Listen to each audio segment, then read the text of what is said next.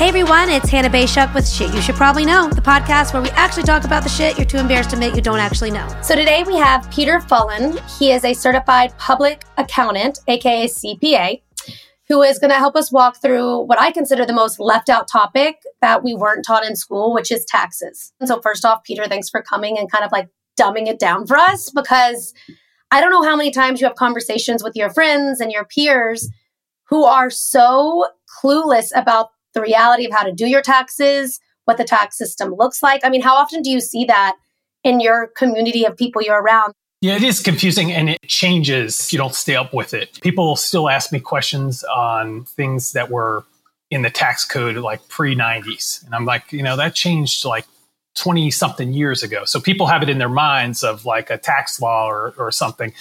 And, and it's just like you have to you have to stay current. But I think a lot of times the, the the problem people have is that everyone has to file a tax return if you make money. And so there are certain people that they, you know, they talk to their friend and their friend gives them tax advice and they're saying, oh, okay, that's where people could get in trouble because it's not necessarily their friends telling them the wrong information. It's that just it's situationally correct. And so so that's really where people have to be careful of. You know, they have to they have to make sure if they hear advice from people who are not tax professionals that they need to just follow up and make sure that hey, is this is this good advice for me? Okay, so to kind of step it back, I know you're talking about people not being up to date on tax law and that, but like for someone who just graduated college, has a new job, and all of a sudden gets their, you know, the forms they have to fill out and tax season approaches, where do they even start? So the the biggest thing they, they want to first do is they want to make sure that they're getting enough withheld. You know, I, I get so many people they come to me and and they have pretty much um, a tax return that's it's a formula there's there's no real deductions you know they they they have a w2 they use a standard deduction you know it's mathematical what they're going to owe so so at that point if they don't withhold enough they're going to owe taxes if they withhold more they're, they're going to get a refund so so that's the biggest thing and what, what i'm going to do is i'm also have a, a really good link i found for you that they could go in there and they can they can plug numbers in there and it'll give them an estimate of what they would owe on their taxes and so they could use that tool to make sure that, hey, you know, if I get to the end of the year, will I have enough withheld? And so they look at their pay stub and they make sure that, hey, each paycheck I'm having, you know, certain amount withheld. And if they're not, then they need to up it. So I think this is one of the biggest misconceptions on taxes is, is the tax rate. And that's where people get totally caught up in. And so you're talking about a new person doing their taxes they most people don't understand tax rates, and that that's really where where a lot of this confusion comes in because the the tax system has a graduated tax rate. So say you know we're we're we're both single, okay, and and, I, and I'm talking about 2022 tax rates. So what happens is, um, say for example, you make forty thousand dollars, okay, and I make eighty, and we're both single. What happens is the first roughly $10,000, we're taxed on the same money at 10%. Then on the, on the next 20, we're taxed at 12%. So even though I made more money than you, my first amounts that I'm taxed, I'm taxed the exact same way you are. Only the money above into the next bracket, I'm taxed at that new rate. And so this will make more sense once I send you that link. So it's it's not just like take my taxable income, multiply it by this number, and I'm good you have to say, okay, you know, I have this first amount taxed at this rate. Then my next amount is taxed at this rate. And so it's really a blended rate at the end of the day. And that's on your W 2 when you like get to the place where it's like you want to withhold more or not? No, that's a W 4. So W 2 is where they report at the end of the year how much you made. Okay, you, you, as a taxpayer have to have to be responsible because you, you can't go back to your employer and say, well, you know, you should have withheld more. You know, at that point, it's too late. You know, at that point, so you don't want to you don't want to get in a situation like that. Can't you check on your W four? I did that says I want you to withhold more in, each month instead of me being obligated to pay more at the end of the year. Correct, and that's what I always advise my clients to do. And like I'll, I'll say, hey, you know, they're not withholding enough money you know, you could go in there, you know, for whatever reason, you could you could always tell your employer, hey, withhold an extra two hundred a paycheck or, or, or whatever. But I tell people it's it, it's sort of like you don't want a big refund and you don't want to owe a lot. You want to sort of you know you want to sort of land in that happy zone where where it's you know it's slight refund or a slight payment. What would the incentive be if you were paid more upfront? Like, could the tax rate change by the time that you're obligated to pay your taxes? Is that kind of the gamble? No, it just means that you're getting back a big refund, you know, and, and you're you're having that pulled out of your paycheck each month or each paycheck, you know, and and then you're having to wait until the following year to get that money back.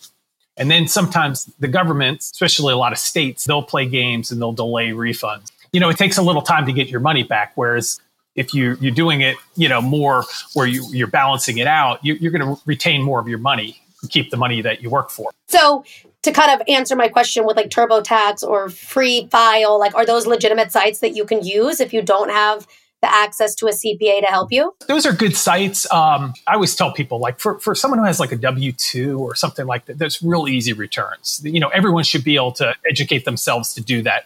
You know, there's a 1040 EZ that they could even fill out. Okay, um, and there's a lot of free sites for for for lower income, you know, uh, taxpayers. But what happens is once someone gets into situations where they get married, they have a kid, and they, they start getting a little more complex. And I, I think it's my, my best analogy is I always tell people is, yeah, I like to use baseball analogies.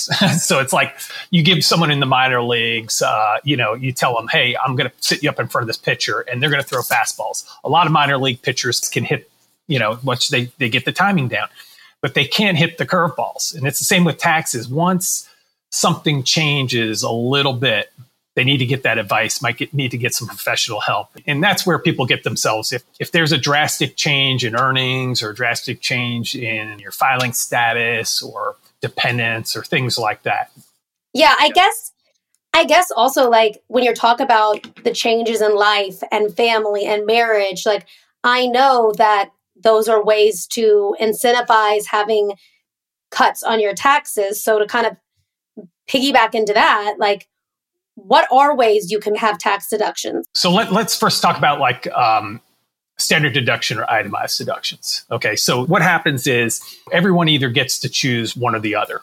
Okay, and the way way it works is that itemized deduction. Let's start with itemized deductions. Itemized deductions um, would be possibly healthcare deductions, which are hard to take. Then we have some taxes like state taxes, real estate taxes, car taxes, mortgage interest, charitable deductions. Those, those are your main itemized deductions. Okay.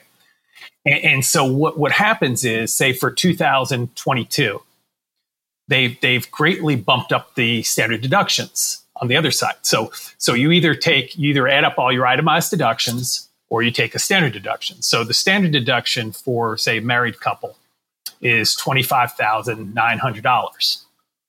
So if if they don't have itemized deductions that total up to 25,900, they would use the standard deduction. So they're not really taking other deductions on top of that. They're they're just it's it, it's it's simplifying things on their tax return, okay? But there's really no other deductions, you know, that they're going to take, okay? Now there there are there are you mentioned credits. So so the difference between a deduction and a credit is that a deduction reduces your income. Okay. A credit reduces the amount you have to pay or owe. Credit's are like a dollar for dollar reduction of the tax. A deduction is only it's only basically whatever your blended tax rate. That that's you know so if, say if your blended tax rate's 25%, you spend a dollar, you know, you save 25 cents. Okay, right. so that that's the difference with. You would rather right. get a credit than a deduction. Exactly. Exactly. How do you get a credit? How do you like? Is that a write off? Usually, like a write offs and deductions are are sort of the same. You know, it, it, it you know synonymous. There's certain things in the tax code, like child tax credits. Okay, so now people get they get a child tax credit um, for for children from from from birth to 17 and then you get another a smaller credit from you know uh, the 18 to 24 okay that that's a credit thing. yeah i mean it's funny because it's like actually children are so expensive so it's not really an incentive to keep having kids but still like i'm like okay i'll take that credit on my seven month old like sounds good. And this is a perfect example you know say you had two twins and they're 16 and 17 or whatever and then all of a sudden it flips off and and so the prior year you're getting $4000 tax credit Then the next year, you're only getting a $1,000 tax credit. So your situation changed. And that's where people get themselves in trouble because they don't follow, they're not paying attention to, wait a minute, I'm not going to have the same credit. So that, that's something to be careful of. So that kind of leads me to my next question of when you talk about people getting it, like they're not, they're unintentionally unaware of the changes in their financial situation or the credits or the deductions.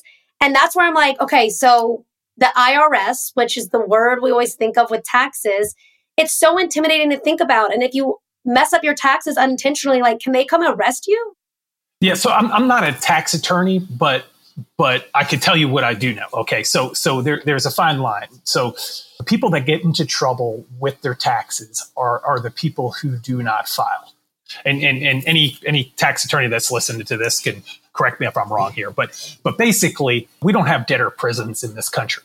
So if you file and tell the IRS, hey, I, I owe this amount of money, I, I made this and I, I just can't pay it, they're not going to throw you in jail for, for just owing money. Okay. And that's really where people fall into problems because they, they delay and they say, oh, I'm going to, I'm to owe like a whole bunch of money. So they panic and they, they, they climb into their shell and then they don't file their return. That is where people get into trouble because if you don't file a return, then you know it possibly could become criminal at that point if, if it's a if it's a large enough tax bill. So I always tell people the first thing to do is make sure you file. If you make a make a mistake, nine times out of ten, the IRS corrects it automatically. They they get copies of the W two. They're going to get copies of your 1099. They're going to get copies of everything. They're going to match it all up and then send you a computerized letter and say, hey, you know, we we we fixed this, and if you agree with it, you know, okay, you know if you make a simple mistake on your return. Now, if you you make a big mistake, they might give you a penalty. You know, they're going to give you a penalty, and they're going to say, "Hey, you you underreported this income." And I think that's yeah. what happened to me. I was like a week late. I was like in college, and they I had like a like it was like a five hundred dollar penalty or something. It was so minimal, but you know, I I don't even know if you know what a Bravo celebrity is, but I watched Real Housewives of Beverly Hills and Salt Lake City and all this, and then you see these women buying Chanel and all these this luxurious luxurious life and then they get paying cash. Yeah, and then they like get in trouble with the IRS and I'm like, right. no, why didn't you pay your taxes? I'm so confused. Like isn't that like the most obvious thing to do is pay your taxes if you're spending money in that way? I don't know. How could you not? It's about being smart about your taxes. Like I, you know, and I'm not I'm not telling you anything that I, I, I tell this story about like I had a client years ago and they want to write off their and, it's different for a small business you know so they're a small business and they want to write off everything. And i'm and i'm i start telling them i'm like look look you're t- you're telling me you only made $12000 for the whole year. And so i just have a discussion with them and i said to them okay what is your rent? And we add up your rent. And then what do you pay average month on food? Do you ever go out to eat? You know we just add up things that aren't tax deductible we get to like 30 something thousand dollars. Okay. And I said to him, like, okay, so how are, you know, if you ever got audited, how would you be able to show how you live? you know, people don't get that. They're, they're like, you know, you, you can't say I made $12,000 and then at some point it's going to catch up with you.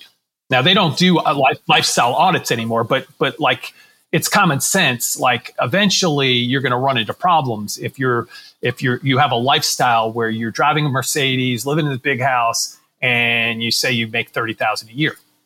You know, it's it, right. It, but it, I, yeah. I do have a question. Right. After COVID, I'm sure there's a lot of people who have at home offices now. Are they? Is that acceptable to write that off? Like if if you're genuinely working from home because of the circumstance? Unless unless they have a small business, there's no write offs. So they, the, what they did is like about two years ago, they they did away with a lot of the write offs for like W two people. So it used to be like, hey, hey, I had. Um, you, you would say, hey, you know, I had this un- unreimbursed business expenses that that were related to my my job, and my my employer doesn't reimburse me. Why do you feel like that works against us? They're trying to simplify things. They reduce the tax rates. I, I, prefer that they just reduce the tax rates anyway and make things less complicated. That's you know probably the best. But you're going to find the majority of people are, are using standard deduction now. You know, people with uh, large mortgages, higher incomes, they're going to probably still itemize. I guess to kind of to wrap this up, and this has been such a helpful conversation, and I know there's so many other avenues we could go into taxes because it's such a large conversation. Um, and we kind of touched us on on this already, but like, what would your best advice be for anyone listening to this who kind of falls under the average tax bracket, like on saving on taxes? Like, is there a number one thing you would do? Is there a 101 that everyone should be doing? I'd, I'd say, like, going back to my first point, I'd just say number one thing is to to make sure their withholdings are accurate, and that's and it's not going to save you any money, but what it's going to do is it's going to save you a headache. You know, I, I tell people like if you have to pay, like, say you had to pay five hundred dollars a month $500 a month, you pay it. But, but if I have to tell you to write a $6,000 check to the IRS, that is so much more painful. And so if it comes out a little bit each month, then it's doable versus this big amount at the end of the year. And, and that's that's my that's my biggest advice to like someone starting out is just you know you know look at the tax tables, make sure you're withholding enough, and then get someone to help you if you can't you know you can't get it figured out. Right. Well, thank you so much for joining us. No, it's been really helpful. And I'm sure we'll have more conversations on taxes as this season approaches. And uh, thanks for talking to us. Per usual, the information shared on this podcast reflects my views or opinions or those of my guests and is presented as a general information only without guaranteeing its completeness.